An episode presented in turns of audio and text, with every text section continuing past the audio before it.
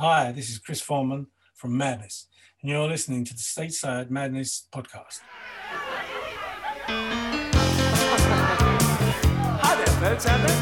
I'd like you to meet Tommy McGuire and his combo.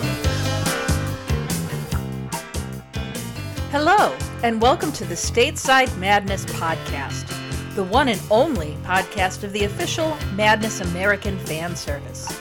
I'm Lori, along with my co host Polly, here to bring you news, reviews, and deep dives into the nutty sound of the British pop band Madness.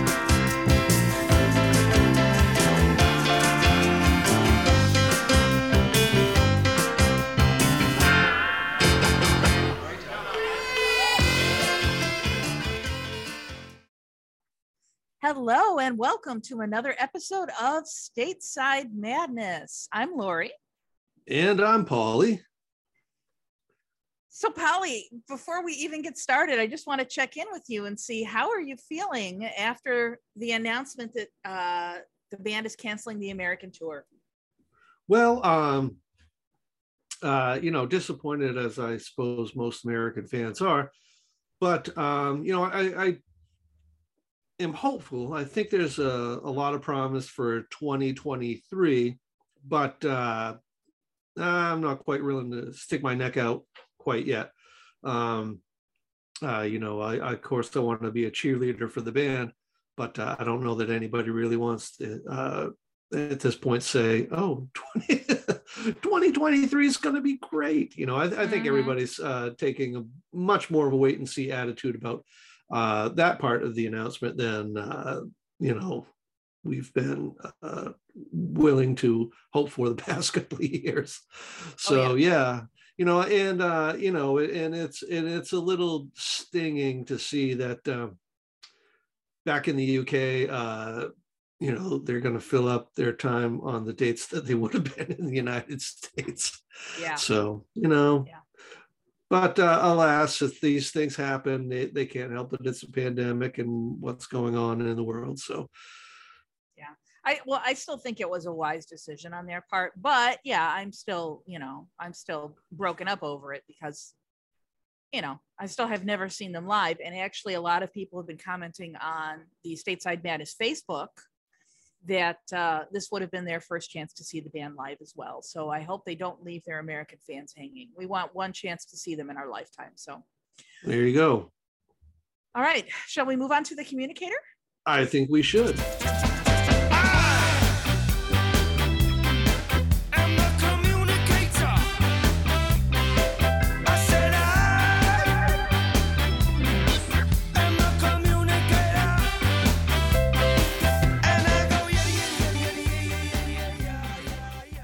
So one of the dates that you alluded to there, Polly, Madness have announced that they will be playing an outdoor show in Rockwell Park, London on June 2nd. And that is actually the date they would have been at the show you were going to, Polly, uh, Boston's House of Blues.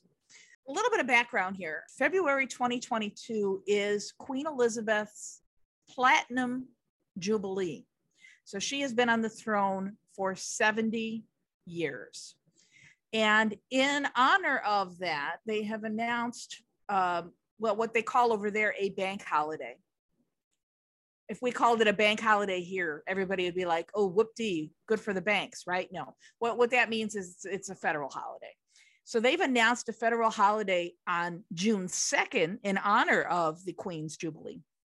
And I guess the band thinking everybody's going to be off of work anyway, they put out this uh, announcement that they're going to do a show they're calling Jubilation. Now, the announcement they put out was a little bit confusing, and I actually reached out to one of our friends at MIS for clarification because the statement actually said Jubilation as Suggs gets a knighthood. And no, he did not get a knighthood. Uh, it was obviously supposed to be some kind of satire. So um, that's uh, that's British humor for you, I guess. So yeah, and if you see the video um, online that uh, you know was released along with it, uh, they do have a woman uh, very, very close, uh, very much a doppelganger of Queen Elizabeth. So I actually watched the video. You know, it's all of a few seconds long, a couple of times, then realized that they wouldn't allow the Queen uh, in whatever park it is uh, without a whole host of people around. If you watch a video, it appears to be just like three or four people in it. Um, so yeah, I took me a second, figured it out. He's in fact that was not the Queen, and he is in fact not knighted. Well, you know, I didn't watch the video until right before we started recording, Polly. And uh, at the very, very end, they do a little swap, and the queen is played by Thommo at the very end. Yes. So that would have been the indicator right away, maybe if I'd watched it first. But uh, yeah, and so right now, all our British listeners are, are listening, haha, foolish Americans. And all the American people are like, what the hell? yeah no there's a minute in there where it's uh it, you could mistake it for being convincing but alas it is not uh well anyway speaking of celebrations uh january 25th uh, marked the second birthday of Stateside Madness. Uh, for those of you who don't know, that uh, Stateside Madness was created. Uh, uh, we had MIS reach out to us, and they thought it would be fitting to have an American sort of fan club, fan service sort of thing uh, in time for the US tour that was supposed to have been, I can't even remember now, 2020, it would have supposed to have gone off the first time. Uh, it's been a fantastic undertaking for me. I've enjoyed it greatly.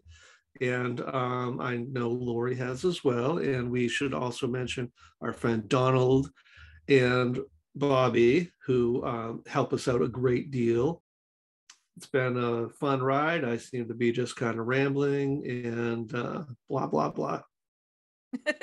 yeah, no, it, it has been a lot of fun. And it's really just taking us to some places, uh, metaphorically speaking, that uh, I never would have expected but uh, yeah, so the formation of Stateside Madness as opposed to the podcast, the podcast anniversary is in what? August, I think. But the podcast is just a smaller part of the bigger picture. So check us out at statesidemadness.com. All right, next up, this is a fun one. So, a few episodes ago, we had talked about Madness music videos, and one of the videos we talked about was House of Fun. And a good portion of that video was filmed at an amusement park called Great Yarmouth's Pleasure Beach. Well, our friends over at Mad Chat, organized by Brian Dearman, are planning a, an event to coincide with the 40th anniversary of the single House of Fun. So, what they're doing on May 7th, they're having a gathering at Great Yarmouth and a group of Madness fans are going to be riding the same roller coaster that our boys rode in the video, which I think is really kind of cool. And it also happens to coincide with the Skamouth Ska Festival, which is being held that same weekend in Vauxhall Holiday Park, which is also in Great Yarmouth. So there's going to be a lot of ska fans around anyway. So that's kind of a cool idea. So uh, kind of wish I could join them. I love roller coasters. Yeah, I'd love. I would not want to join them on the roller coaster. I'd love to be there with them. And uh, the Skamouth Festival is uh, a fantastic one, from what I hear. I've not been lucky enough to go myself, but um, yeah, have fun, guys. Let us know how it turns out.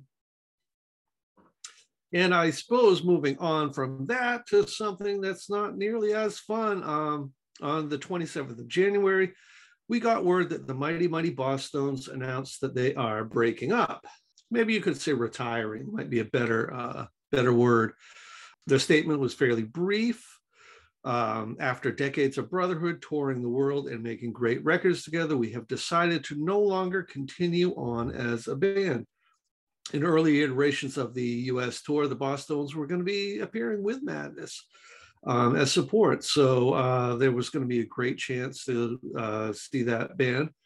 Uh, if you haven't already here in the States, I've seen them multiple, multiple times. And uh, yeah, they're a fantastic outfit. Being here in New England, they were sort of uh, hometown heroes and uh, very gracious.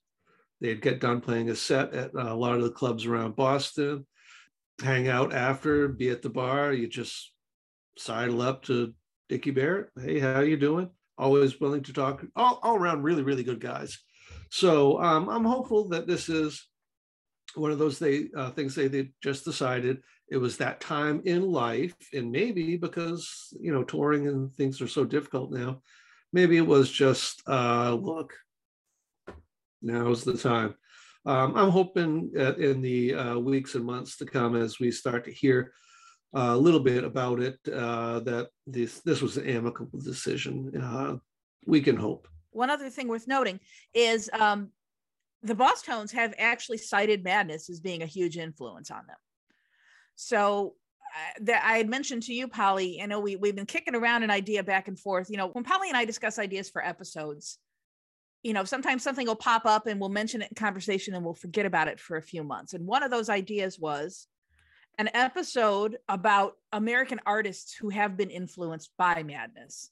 And I think maybe the time might be right, Polly, for us to uh, really seriously consider doing that episode because I think the Bosstones are going to be a big part of that.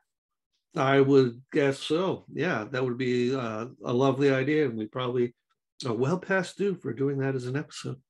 All right, I'm going to put my researcher hat on. Okay, you do that. All right.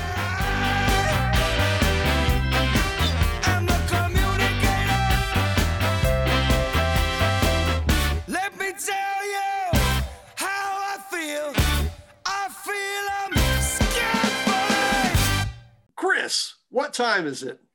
Showtime.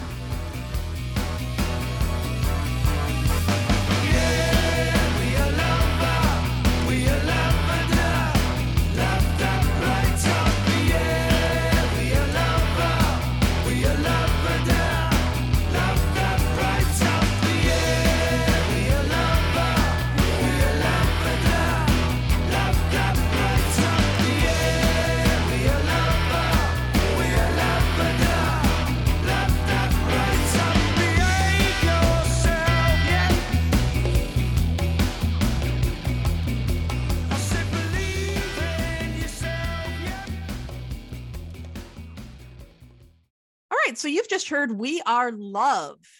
Now, that was the B side of the single Love Struck that was released in 1999. And We Are Love is what this episode is about. We called this episode Love Struck.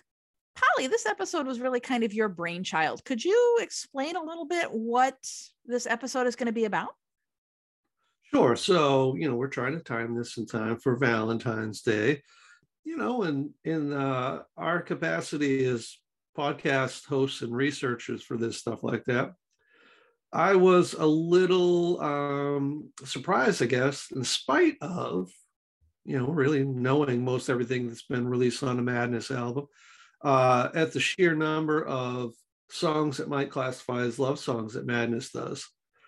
You don't really know until you go counting how many there are. So, you know, hey, it's timely. There's a holiday coming up. So we thought we would do an episode on love songs. So, first up in our list of Madness love songs is the song Prospects from the album Keep Moving in 1984. It was written by Suggs and Carl. Let's listen to a little bit. Here's a desert island for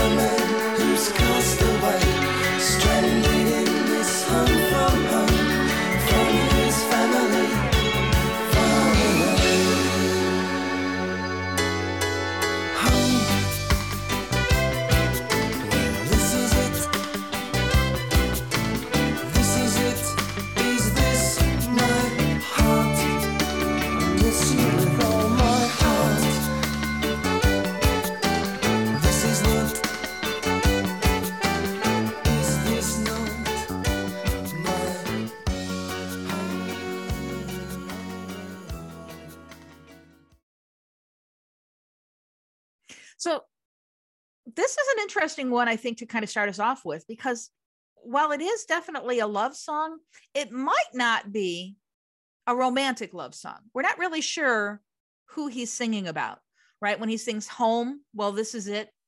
This is it. Is this my heart? I miss you with all my heart. It certainly could be a romantic partner, but it could also be a family member. It could be a child, it could be a parent there are certainly lots of uh, relationships, not necessarily just romantic ones, that this could apply to. Yeah, I don't disagree. You know, could even be a homesickness for all we know.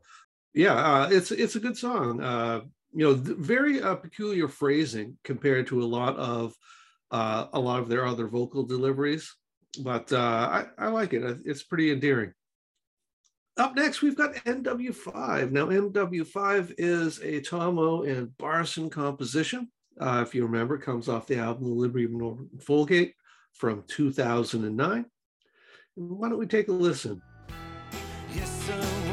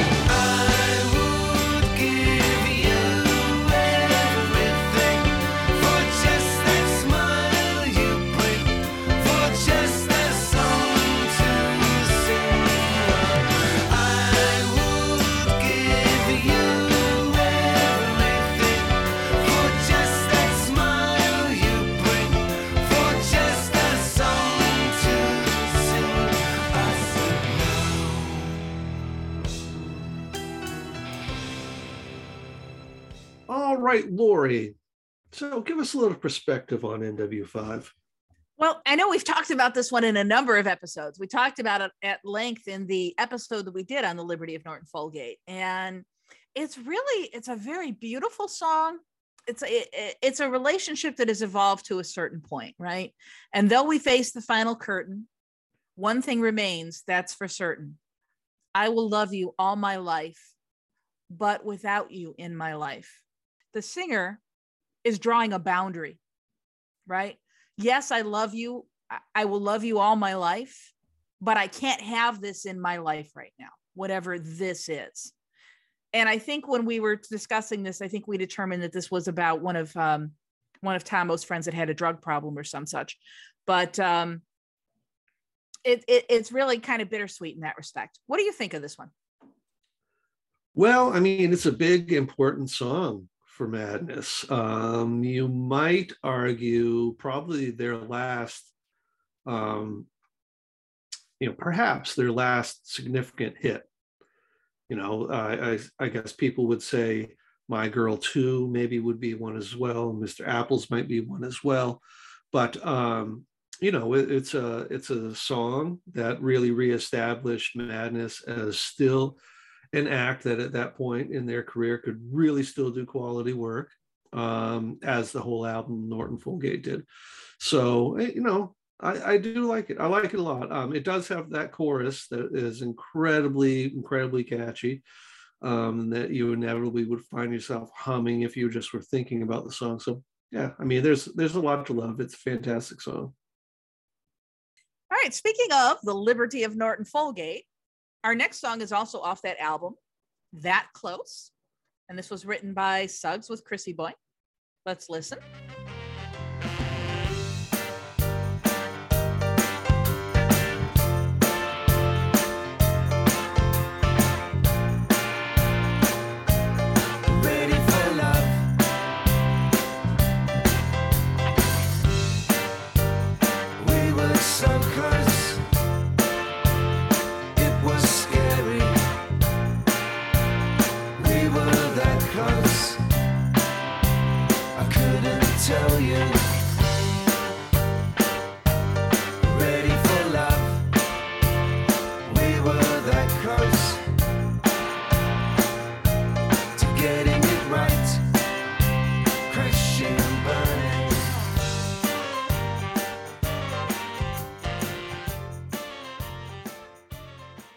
Another one I think we've mentioned quite a few times on different podcasts. Um, you know, it's very solid effort, uh, very fitting in the uh, concept of the album. Uh, when you pull it out of the album, I think it loses a little bit, just as a, a, a not necessarily a single, but just as a song by itself.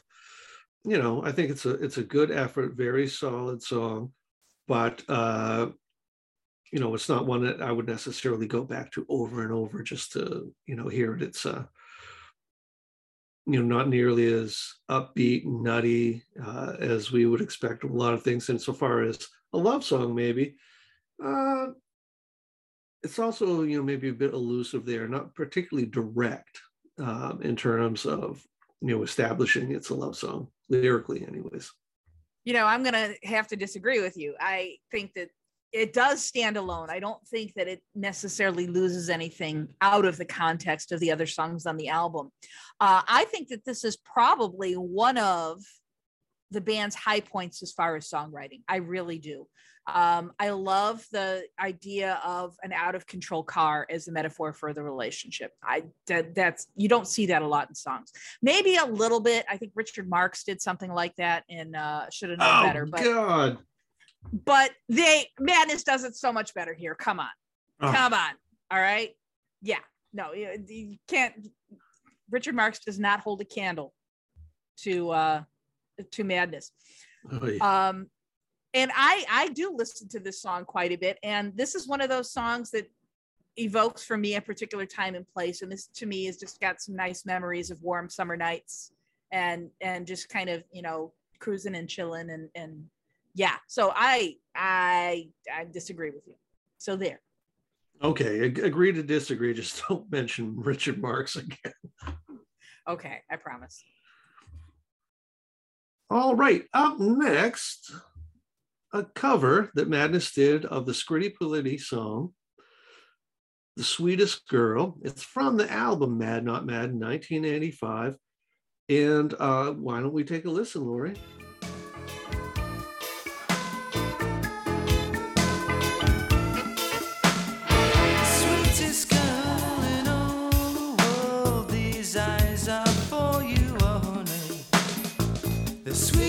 girl.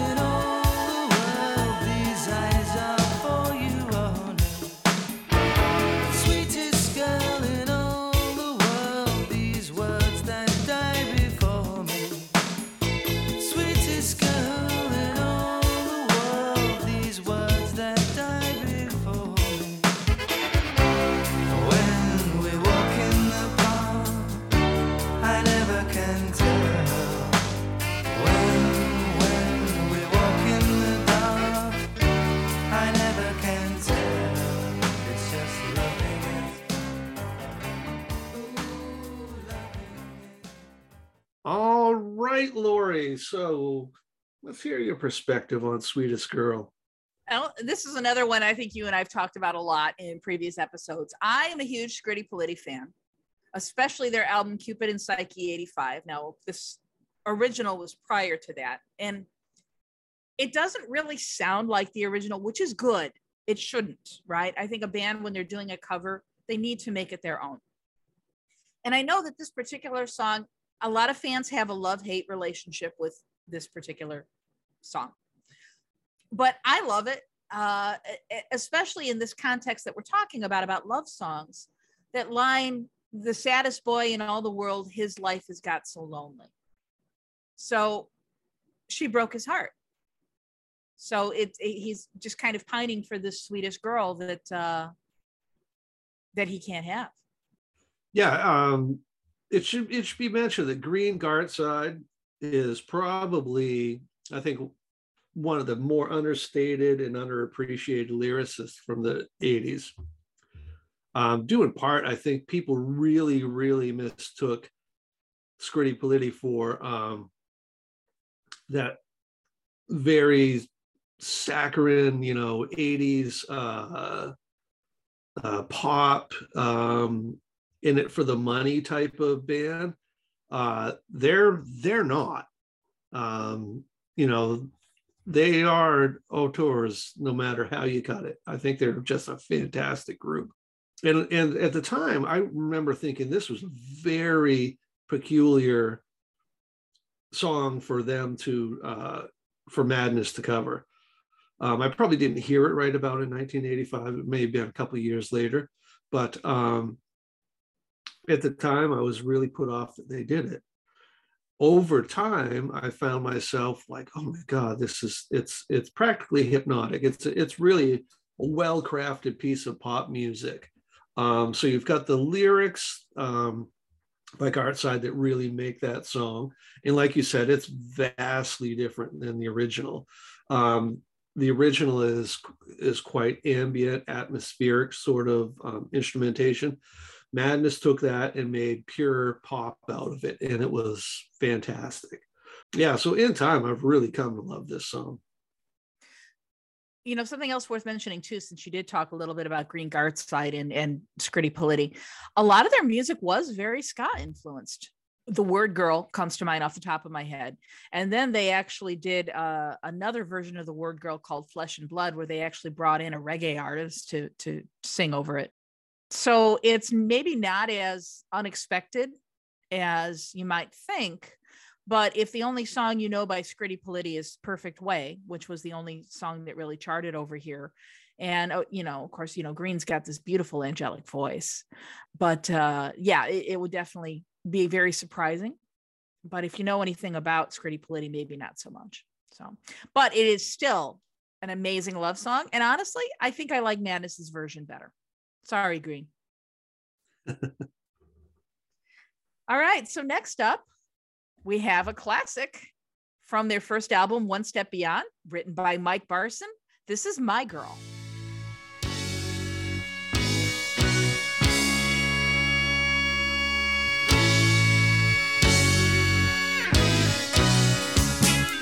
my girls mad at me. I didn't want to see the film tonight.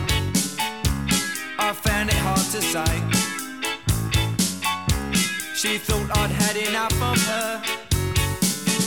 Why can't she see? She's lovely to me. But I like to stay in and watch TV. on my own every now and then. Polly, what can we say about My Girl that we haven't already said? This is another one that we've talked about a lot. Yeah, it's going to be going on a dozen times now. You know, I mean, it's a it's a hallmark. It's probably in the pantheon of Madness songs in the top five, known by Madness fans early and new. Yeah, I mean, it's just it's my girl is what it is. I don't know why uh or why or how I would say anything else about it at this point.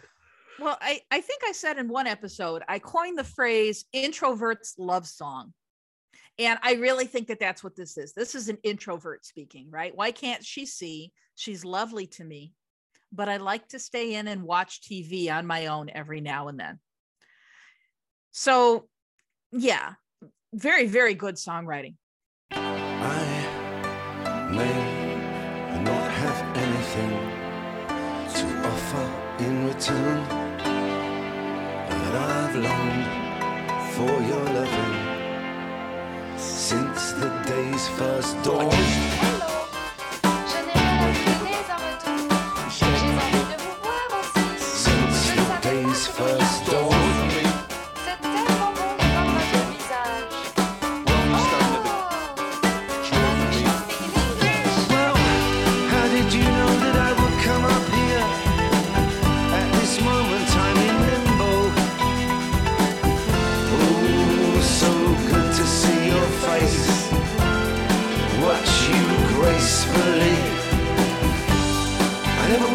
To keep in touch. Let the family know the extent of how much I love you. Growing off the rails in October wind.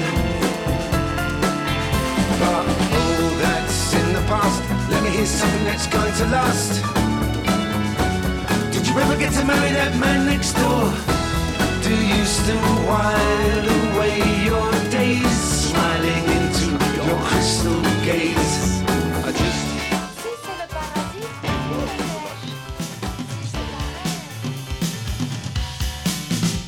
The sun shines through the open window. The empty side, the shadow, shadow. My arm circles nothing at all. My fingers reach to touch the wall. Missing you when I'm away. I'd like to say. Almost cry to hear your voice with me. God knows choice, thoughts during the day. So uh, back to back there, we had two songs. We had Soul Denying and Missing You. Now, first, Soul Denying, that would have been a Barson and Thompson composition. That's a pretty late one. That's off the Can't Touch Us Now album from 2016. And what are your thoughts on it, Lori? you know, a- lot of these love songs are really uh, songs of regret, I think. There's a feeling, I think, from this that this is somebody that he loved a long time ago. There's this line that he just kind of slips in, and if you're not paying attention, you miss it. Did you ever get to marry that man next door? And that's my favorite line of the whole song because he very clearly has strong feelings for her, right? if you feel love let it scream love. Don't grieve my love breathe my love. I mean he he's he's got it bad. But it sounds like things kind of went a different direction if she was engaged to be married to somebody else. What do you think of this one? You know, it's not my favorite. Um, I don't tend to at this point um, really get can't touch us now out very often and listen to it. And that's not a slam on the album. It's more or less, you know, maybe I'm of that age where I, you know, I I like what I like and I'm I don't know, I'm done. so uh, you know, so I I do have a tendency to just stick to my favorite albums. And you know, when I do get out Can't Touch Us Now, I, I'm generally pretty fine with it. Uh, but this song, uh, there's a couple of things that kind of bug me a little, little bit. They sort of um, electronic, uh, you know, synth bit towards the beginnings feels a little bit out of place to me. Does not add anything, um, I don't think. And I, I find the verses a, a bit disjuncted, almost like um, they don't keep the same meter um, through the verses. I'd, I'd have to actually probably listen to it uh, a little bit closely um, to, before I would say definitively that the meter is all over the place. I don't know that anybody cares. If anybody does listen to it and wants to tell me I'm crazy, please write in. Don't email, don't text, don't message. If you're going to say I'm stupid, take pen and paper and send me a, a letter. It's much nicer that way. and we've already established polly that the postal service by you is extremely reliable not Yeah. Okay, so the second part of that little medley was Missing You. So that was um, from 1981 off of the album Seven, written by Suggs and Mike Barson. Polly, what do you think of it? Uh, all, all in all, I think it's actually a fine effort. Um, the thing I like about this song in particular is I think it's um, really interesting bass playing on Bedders' part. Um, it really showcases the talent of this man. Yeah, I, I, I think it's a, a all around decent song. Um, love the album. You know, it's right in there in the middle of seven. Uh, nothing to nothing to not like about that. So this is one I I, I listen to a great deal. You know, speaking of the album Seven, so we've never done an album deep dive on that one because we had agreed early on that we were only going to do American releases. But now that we've seen the tour is postponed into the unforeseeable future, um, it seems to me that at some point you and I should go back and do deep dives on the imports, such as Seven, Rise and Fall. Yeah. I would I would I would think so. Uh, the idea that um, you know it, may have been that we thought maybe we would only end up doing a year's worth of podcasts to begin with, but um, the idea that uh, there are really anything such as uh, U.S. releases, UK releases, imports, anything like that, that just does not matter um, in 2022 you want to hear something, you can either download it or um, everything's available to ship everywhere else. So yeah, I mean, I've had seven for a bazillion years. Um, I hard I have a hard time thinking of it as solely a UK album. So yeah, why don't we do that? Um, okay. A, a bazillion years, huh? Yeah. You, you, you know, you don't look a you don't look a day over a million. You really don't. oh, thank you. Yeah. I appreciate that. Some people would argue about that. And again, if you're going to argue with write Lori a letter, Every day at a half past five, I'll be waiting at the station for you to arrive. I take your hand and walk you home. And if it rained, we'd shelter in the hippodrome. Yeah, yeah, yeah. And there's sugar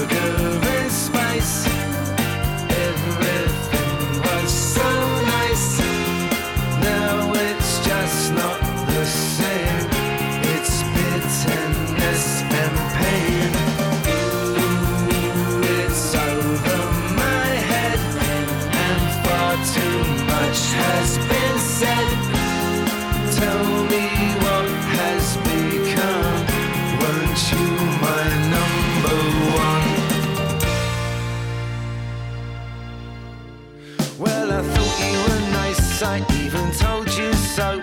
But you smiled so shyly and said to me, I bet you say that to all the girls you meet, but it isn't so. Yes, the club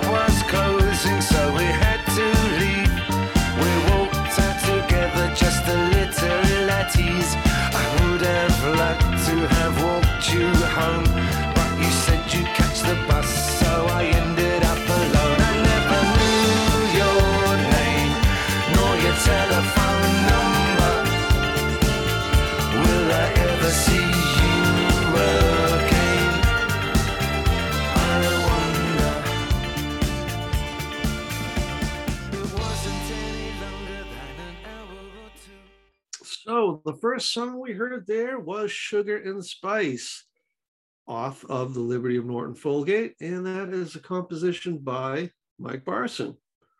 So, Lori, what are your thoughts on Sugar and Spice? Boy, I feel like I'm repeating myself. So for the long-term listeners that have been with us since the beginning, I apologize because you've heard some of this before. This is a really, really beautiful song. Uh, another one of my favorite songwriting efforts on Mike's part uh, because it's so relatable. You know, th- young love, holding hands, taking shelter in the rain, and at some point, it it just kind of falls apart, right? I I find it very, very relatable because I married my first husband at 20, you know, and you think that this is your world. You think that this is your relationship, you know, and I had my job working retail. He had his job, you know, it was, oh, it was romantic and this is going to be forever. And as you grow up, you grow apart. And I think that that's kind of what, what, what happened here. You know, um, where did we go wrong? That was a line from the song. Polly, what do you think? Any thoughts on sugar and spice? Yeah, uh, well, it's it's a very solid offering. You know, I, I think what's uh, remarkable about this song in particular is uh, they really, really nail the theme. It's very concise, um, and in describing, you know, the uh, the different nuances of you know young love and the whole bit like that. Um, yeah, they they really hone right in on it they you know fight the urge to be overly flowery in their you know lyrical writing. I mean that's that's i would argue kind of a signature madness thing anyways.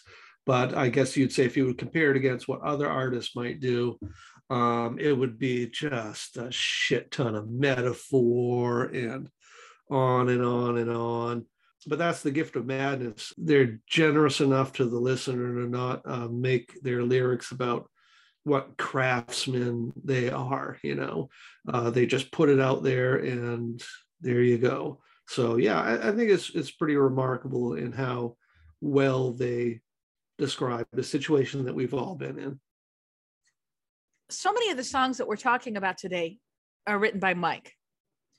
And I've never met the man, very limited communication with him online. But I've heard from some people that he comes off as being very kind of cold and aloof when you meet him. And that's just kind of his demeanor. But then all of these beautiful conflicted emotions coming out in his songwriting. His songwriting is just absolutely gorgeous. So you know, obviously he's not, you know, kind of this this icy facade that sometimes people talk about. There's an, a, a very tender emotional core there. And he's going to hate me for saying that if he ever listens. Sorry, Mike. Maybe, yeah. So, speaking of Mike Barson, another one of his compositions, Never Knew Your Name. And this is off of the 2012 album, Oui Oui Si Si Ja Ja Da Da. Okay, so Polly, I know this is one you and I disagreed on when we were putting this list together. What are your thoughts on uh, Never Knew Your Name? Yeah, I, I you know, I guess I, I had a hard time viewing it necessarily as a, a love song. Um, you know, because it's essentially about a couple of people who meet in a bar and maybe hang out for a little bit, and and that's pretty much the extent of it. It- It's a it's a fair enough song. Uh, a lot of people were really bothered by um, the fact that Madness did an, uh, essentially a song uh, with you know a disco beat and a little bit in the way of uh, the same sort of instrumentation. Um, I would argue that you know they were probably they were probably due. Um, the fact that they did it in 2012 um, means at least they weren't you know capitalizing on the disco movement. Um, so yeah, you know it's it's it's a reasonable enough song not one of my favorites, really not even one of my favorites off that album. But uh, yeah, you know, it's a it's a fair enough fair enough effort. so I argued for keeping it in the episode because to me, this is about unrequited love, a misconnection. You know, yes, he, he met her at a bar. Yes, he never knew her name. But God, the impression that she must have made on him, that he's still thinking about this, still dwelling on this all this time later, right? Some people believe in love at first sight. I don't know that I do, but uh, what if this is what it was to him? She didn't feel the same chemistry, you know? Yeah, Could deep be. thoughts. Deep thoughts. so up next, it's a Chas Smash offering. Also off the album Oui Oui Si Si, Ja Ja Da Da in 2012. It's So Alive.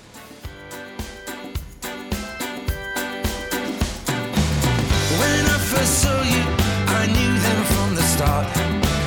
You were the one I've been waiting for, the one who had my heart. I saw it in your eyes,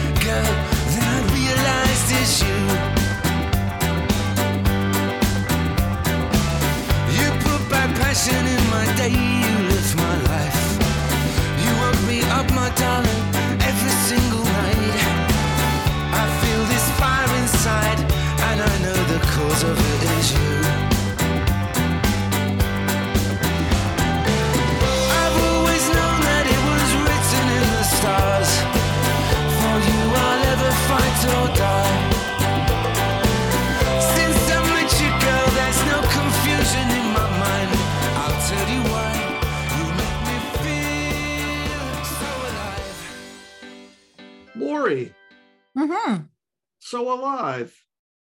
songwriting really kind of seemed to take a turn. I think, uh, yeah, like right around 2010, 2012, this this kind of era, where I think he was getting a lot more introspective about things. And I know that he's had a few health scares. I don't know if that contributed to it or not, but it's very hard to picture 1979 Carl, who wrote, you know, don't quote me on that, writing something like this Once in every lifetime, you may find the woman you can love. Once in every lifetime, you get the chance to take a star from up above. And if you get the chance to find the woman of your dreams, then hold her to you close. Now, I, I'd have to look at the time frames. I, I don't know at what point in time his marriage ended. I don't know if this is uh, coincident with that or not. But um, just he's really. You get what I'm saying? Am I am I making any sense here?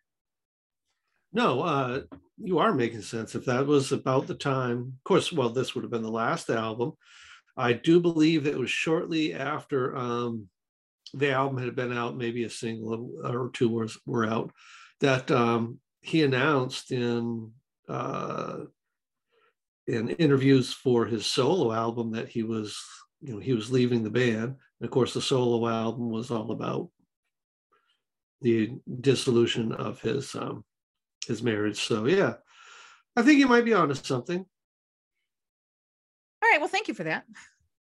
So next, we're going to reach a little bit further back into the catalog to The Madness. That was that 1988 project. So the next song, written by Lee Thompson, Carl Smyth, and a guy named Ronnie West. Uh, this is I Pronounce You. Mother, father, wake up. You've overlooked one thing. For four years won't get to. Instead, she'll be running off into the dark of night. Straight into the hungry arms that long to hold her tight.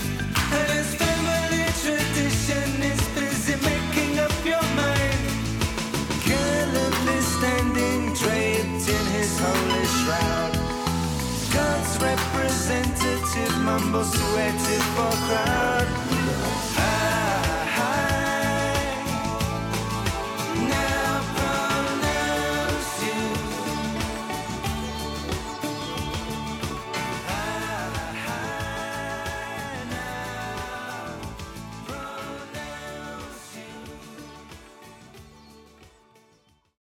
So I pronounce you uh, I, I, altogether, um, you know, probably one of the better songs I feel off of the Madness album. Um, it's not one I tend to get out very often as as well, um, but I am also not one of the detractors to say, "Oh, this could never have been a good album and a gro- or a good offering for Madness." Um, I, I'm actually quite quite fond of the album, but you know, it's just one of those things. It's not in steady rotation with me, but I pronounce you. Uh, yeah, really solid effort off of it. Well, speaking of the album, The Madness, that's uh, being re released on vinyl this month. That it is, and I'm sure I'm probably going to get that on vinyl. I like this song because it, it's a love song, but it's very non traditional. All right. It's, it's about a love relationship, I should say. But it's about an arranged marriage. And the woman does not plan to go through with it because she's in love with somebody else. Right? Mother, father, wake up. You've overlooked one thing. The daughter you've planned for for years won't get to wear your ring. Instead, she'll be running off into the dark of night, straight into the hungry arms that long to hold her tight. So there is a very beautiful, strong relationship there. It's just not the one her parents want. It's kind of deep for a madness song. So the next song we're going to listen to is If I Didn't Care. It's written by Jack Lawrence. That's not a name that's necessarily going to jump out to a lot of listeners. But uh, the Madness version is off of the wonderful album from 1999. And some of you may have already figured this out. Uh, it's a cover by the song that was made famous by the Ink Spots back in 1939. So why don't we take a listen?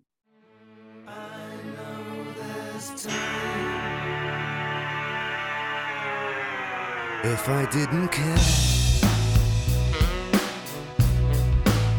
more than words can say, if I didn't care, would I feel this way? If this isn't love, then why do I thrill? And what makes my head go round and round while my heart stands still if I didn't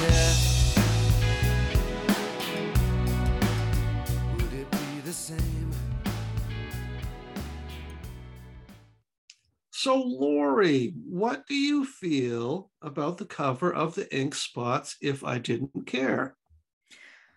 Well, I actually went and sought out the original. I know, Polly, you're not really a big fan of a lot of music from that time period. I seem to remember when we were talking about um, Al Bowlly you know, that that kind of time period. I, I seem to remember you were not a big fan. This was interesting because the original is actually kind of a it's almost pre-doo-wop. And and I'm hoping that maybe we can talk about that to a little bit more extent in a future episode. But again, here we have a cover, but Madness have made it their own. The the cover does not sound anything like the original. I think Bedders' bass is very strong here. And the sentiment is there. If this isn't love, then why do I thrill? And what makes my head go round and round while my heart stands still? I mean, you know, if you didn't know that this was a cover, you'd think that this is this is another madness composition. I mean, that's the kind of stuff that the boys write about. What do you think of if I didn't care, Polly? Well, um, like you were saying with the sweetest girl, um, when you do a cover, um, you've got to kind of make it your own. Now, those are your your words. Sometimes I do appreciate a fairly uh, fateful rendition um, if people are doing a cover. Uh, they certainly did make it their own. I don't know whether that suited them particularly well. Now, um, in the Ink Spots version, the whole thing that really makes that song is that high uh, vibrato trill delivery in the title line. If I didn't care, I'm not going to do it now. Um, but uh, yeah, so you know that's the hallmark of that entire piece is the vocal delivery that the ink spots do on it. It's not necessarily the melody, although it's a very you know popular melody, very recognizable. It's not necessarily the instrumentation. Um, so you can play around with melody. You can play around with instrumentation. You can um, do a lot of stuff, but uh, the thing that is at the core of the song, which is the vocal delivery in this particular song, has to remain kind of in the cover. And they didn't do that. They couldn't do that. You would not get Suggs to do that. Um, so yeah, I kind I feel it kind of falls a little bit flat. Hmm. Okay.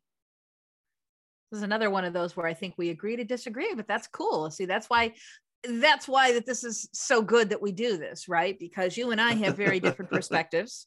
Well, no, really. You and I have very different perspectives and I think that that makes it a little more interesting, but also and I think some people might kind of give us a little bit grief for this sometimes.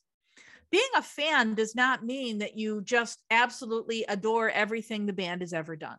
Being a fan means that you can listen critically and that you can you know you can be honest and say you know what it was a valiant effort but this particular piece does not work for me right so good on you That's right. all right so polly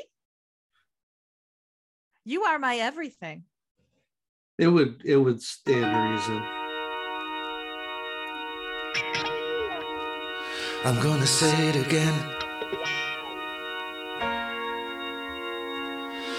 Take your hand, do everything I can. I'll care for you. No matter what they say or what they do to me, I'll always be around. I never let you down. You don't know how much I need you. But I don't have to hear you say you need me to. Matter what they say or what they do to me, this much you can depend. I'll always be your friend.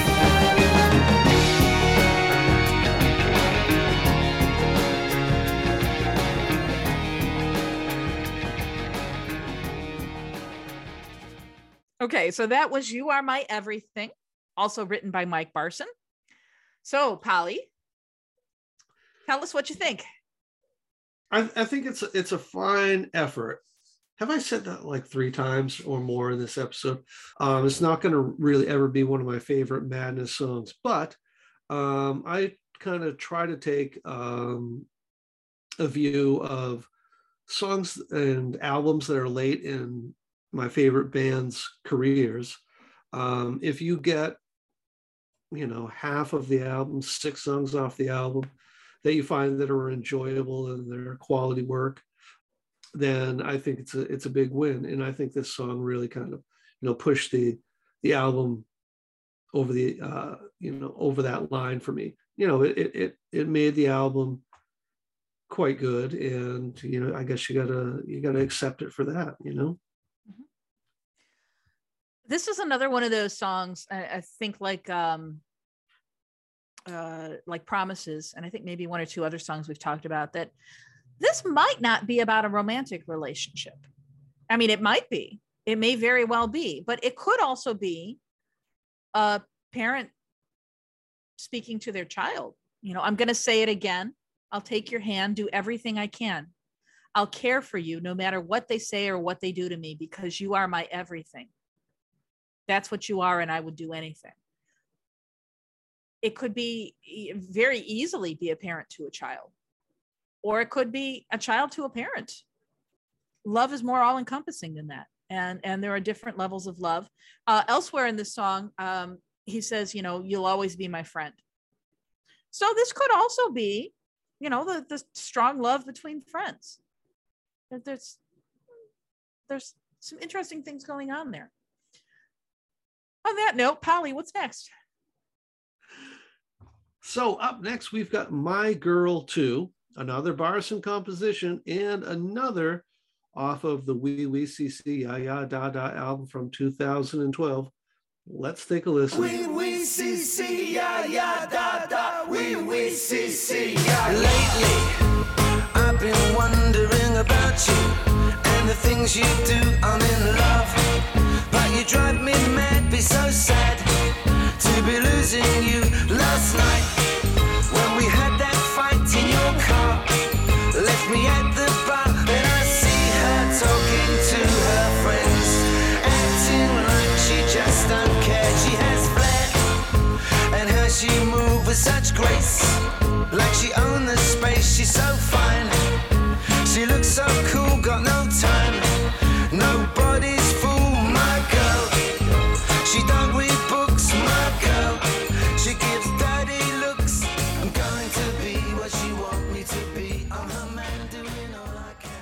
Lori, Mm-hmm. My Girl too. Well, I mean, we've talked about this when we did the album review for Oui Oui Si Si Ja Ja Da Da. I don't care for the song necessarily, but it doesn't really matter for this episode because it definitely is a love song. She's cool, there's no doubt. She's so fine. She's all of mine. I'm so glad she wants to be with me. She got looks and personality.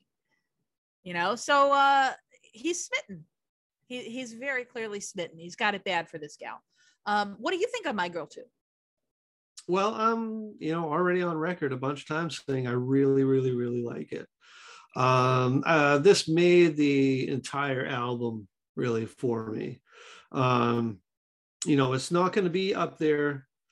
Uh, like again, like I said earlier in the episode of, uh, you know, it's not in the pantheon of great madness songs. Um, but there's, to me, there's nothing to be uh, ashamed about. I mean, I think it's a, a great album still makes it into their sets regularly um, so it's i think it's really well appreciated by the core fandom of madness Okay, so next up, we're going from fairly recent to way back.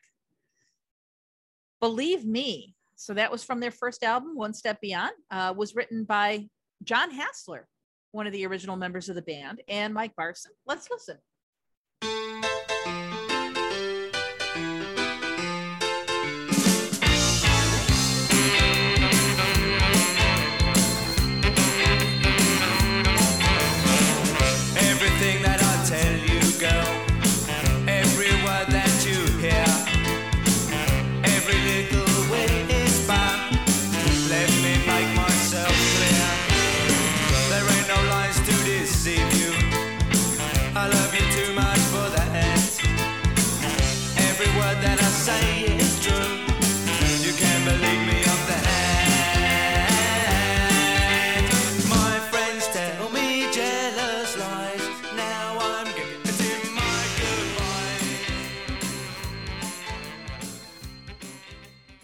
Been a long time since we've talked about Believe Me, Polly.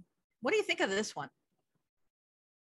Well, um, I I am pretty happy with it, but um, one step beyond for me would have been the second Madness album I listened to. Um, having gotten absolutely is the, the the first Madness album I ever I ever purchased. Um, and one step beyond, uh, you know, I continue to this day just to listen to the entire album through. Um, and I think this really added a great deal to it. Uh, you know, it's it's it shows that they would still probably have uh, a long ways to go with their songwriting. You know, it's it's a, a bit basic, but um, yeah, you know, I'm always probably always going to like it. And this is a love song, but again, it's maybe not a love song in the more traditional sense. So he's pleading with his girl not to leave because she's heard a rumor about him and somebody named Sue. Life without you, my dear, was dull, as dull as can be. I'm asking my love not to leave me in doubt, not to leave me in misery. So always wondered what happened. Always wondered if uh, if she left him or if they patched it up. Who knows, right? Okay, so next up, it's 4 a.m. This is a song written by Suggs and Barson. It is from Wonderful in 1999. However, originally this was a song from one of Suggs's solo projects. Let's take a listen.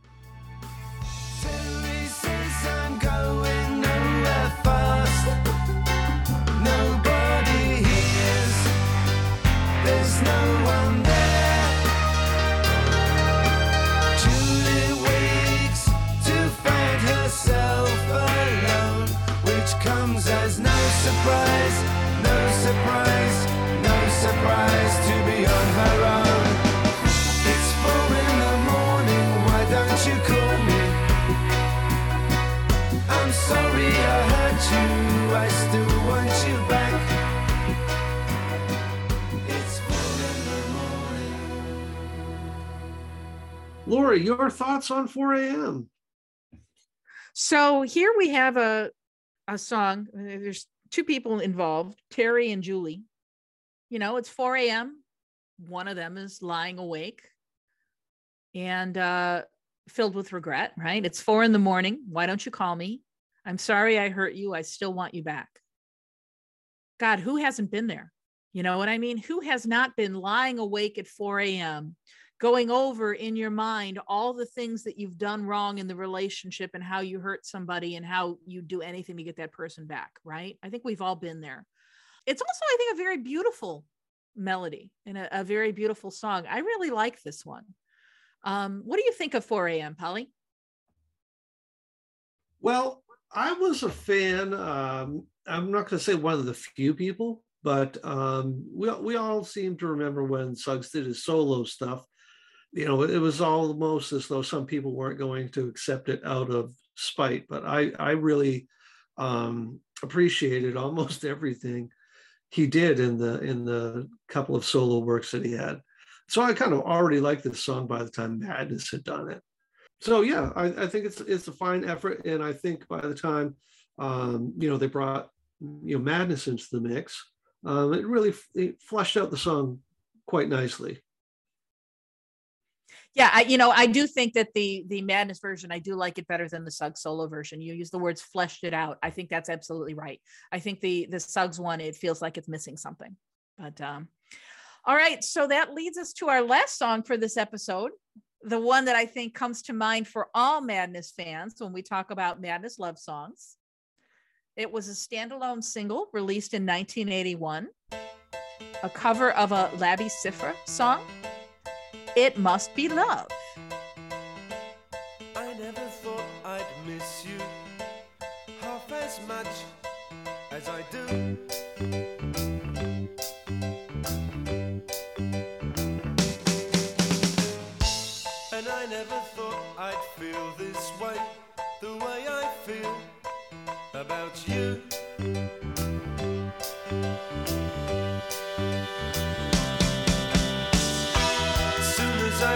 Up every night, every day. I know that it's you I need to take the blues away. It must be love, love, love. It must be love, love, love. Nothing more, nothing less. Love is the best. So, arguably, the band's best love song, even though they didn't write it themselves. What do you think, Polly? Well, I mean, this is probably the most uh, endearing song to the entire populace of, of Madness fans than maybe any other song. Uh, live, uh, you know, you just see these fans doing these wild, you know, uh, gestures, hand on heart, the other hand up in the air like uh, delivering a Shakespearean line. People just ham it up during this song. It, it, it holds a peculiar spot uh, for Madness fans. Um, it's both revered as being, you know, yeah, like you said, arguably their their best love song, um, and then uh, people are simultaneously able to have a little bit of fun with it and uh, you know Mhm. you know make fun of the sentimentality in the song and the uh yeah you know so i mean it's it's fantastic it's it's classic classic madness You know, you were making me very sad because is you're just that? You're describing experiences of people's uh, uh, people watching the live performance, and I've never seen it performed live, and now I realize I'm not going to. So this makes me oh very. don't say that Oh, this makes well. I'm not going to this year. How about that? that's right Okay. But uh yeah, this song will always have a special place in my heart because this is uh our, our wedding song.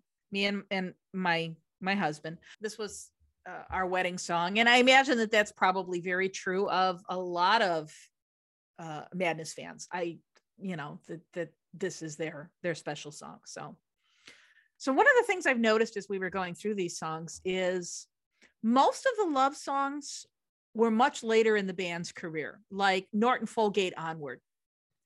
There really weren't a lot of love songs from their earlier albums, and those that were were, I think, from a, a different perspective. Um, you know, either uh, uh, like a, a relationship that's ending, or you know, the the introverts love song kind of stuff. And I think that that's a reflection of how much the band have matured over the years you know their earlier stuff was more about you know uh, uh underwear takers and you know sillier things and uh, again that's i'm not using that in a, a, a demeaning way. I absolutely love their sillier stuff. But they really have kind of grown into it and really have kind of matured as songwriters and as performers. So polly uh, what is your favorite madness love song? Boy that's tough. Uh you know through the episode i didn't necessarily love all of them but the only two that uh, i think i gave really rousing approval of would have been my girl too and it must be love.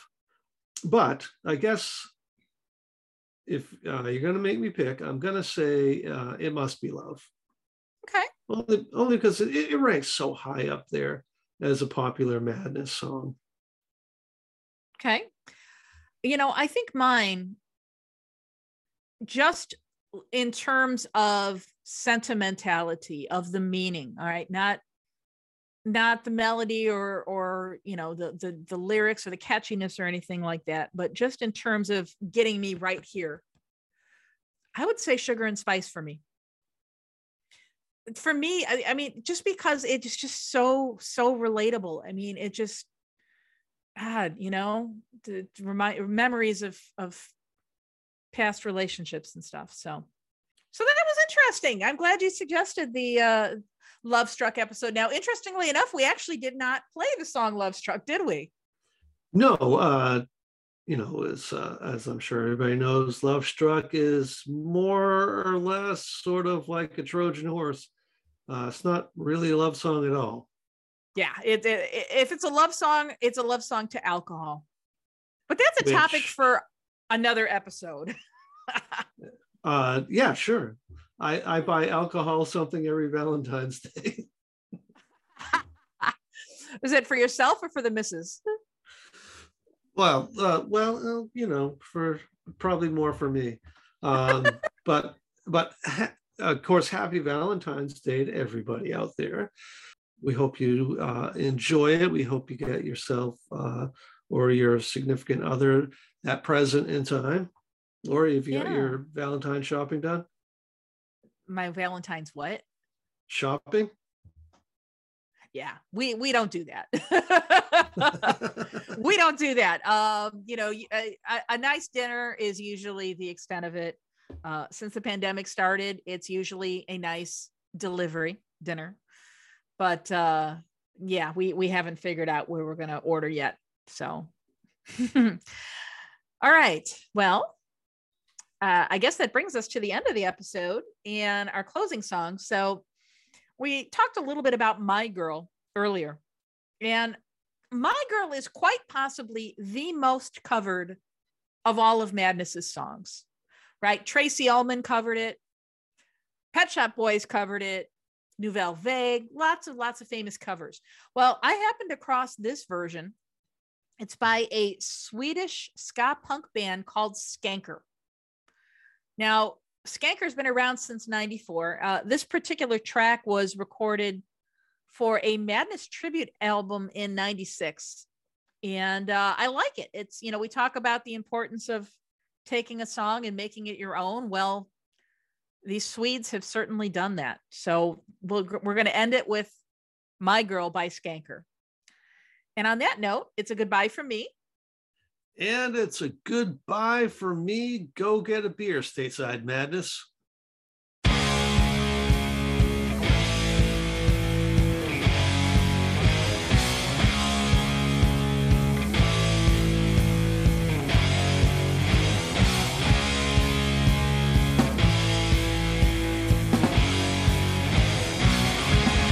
My guess me. Didn't wanna see the film tonight. I found it hard to say. She thought I had enough of her.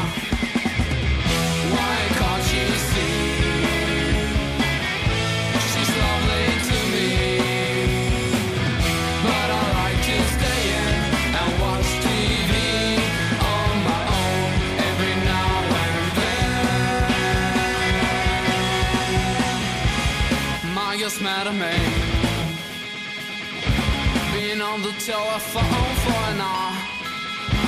We hardly said a word. I tried and tried, but I could not be heard. Why can't I explain? Why do I feel this pain? Cause everything I say, she doesn't understand. She doesn't realize